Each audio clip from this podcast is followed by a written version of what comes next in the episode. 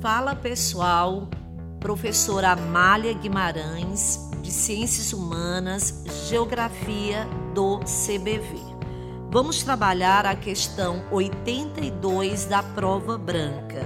Essa questão tem um texto que fala exatamente da interiorização do capital no Brasil a partir da década de 70 Primeiro a ocupação do Centro-Oeste, devastando o Cerrado, e depois a ocupação da Amazônia. O foco do texto é sobre Rondônia, a transformação em pouco tempo de uma área. Então você vê que hoje no país as cidades médias são as que mais crescem.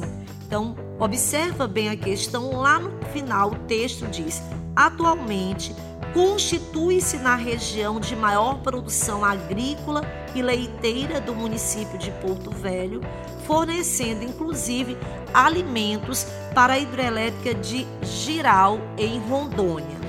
A dinâmica de ocupação territorial descrita foi decorrente, então foi provocada por quê?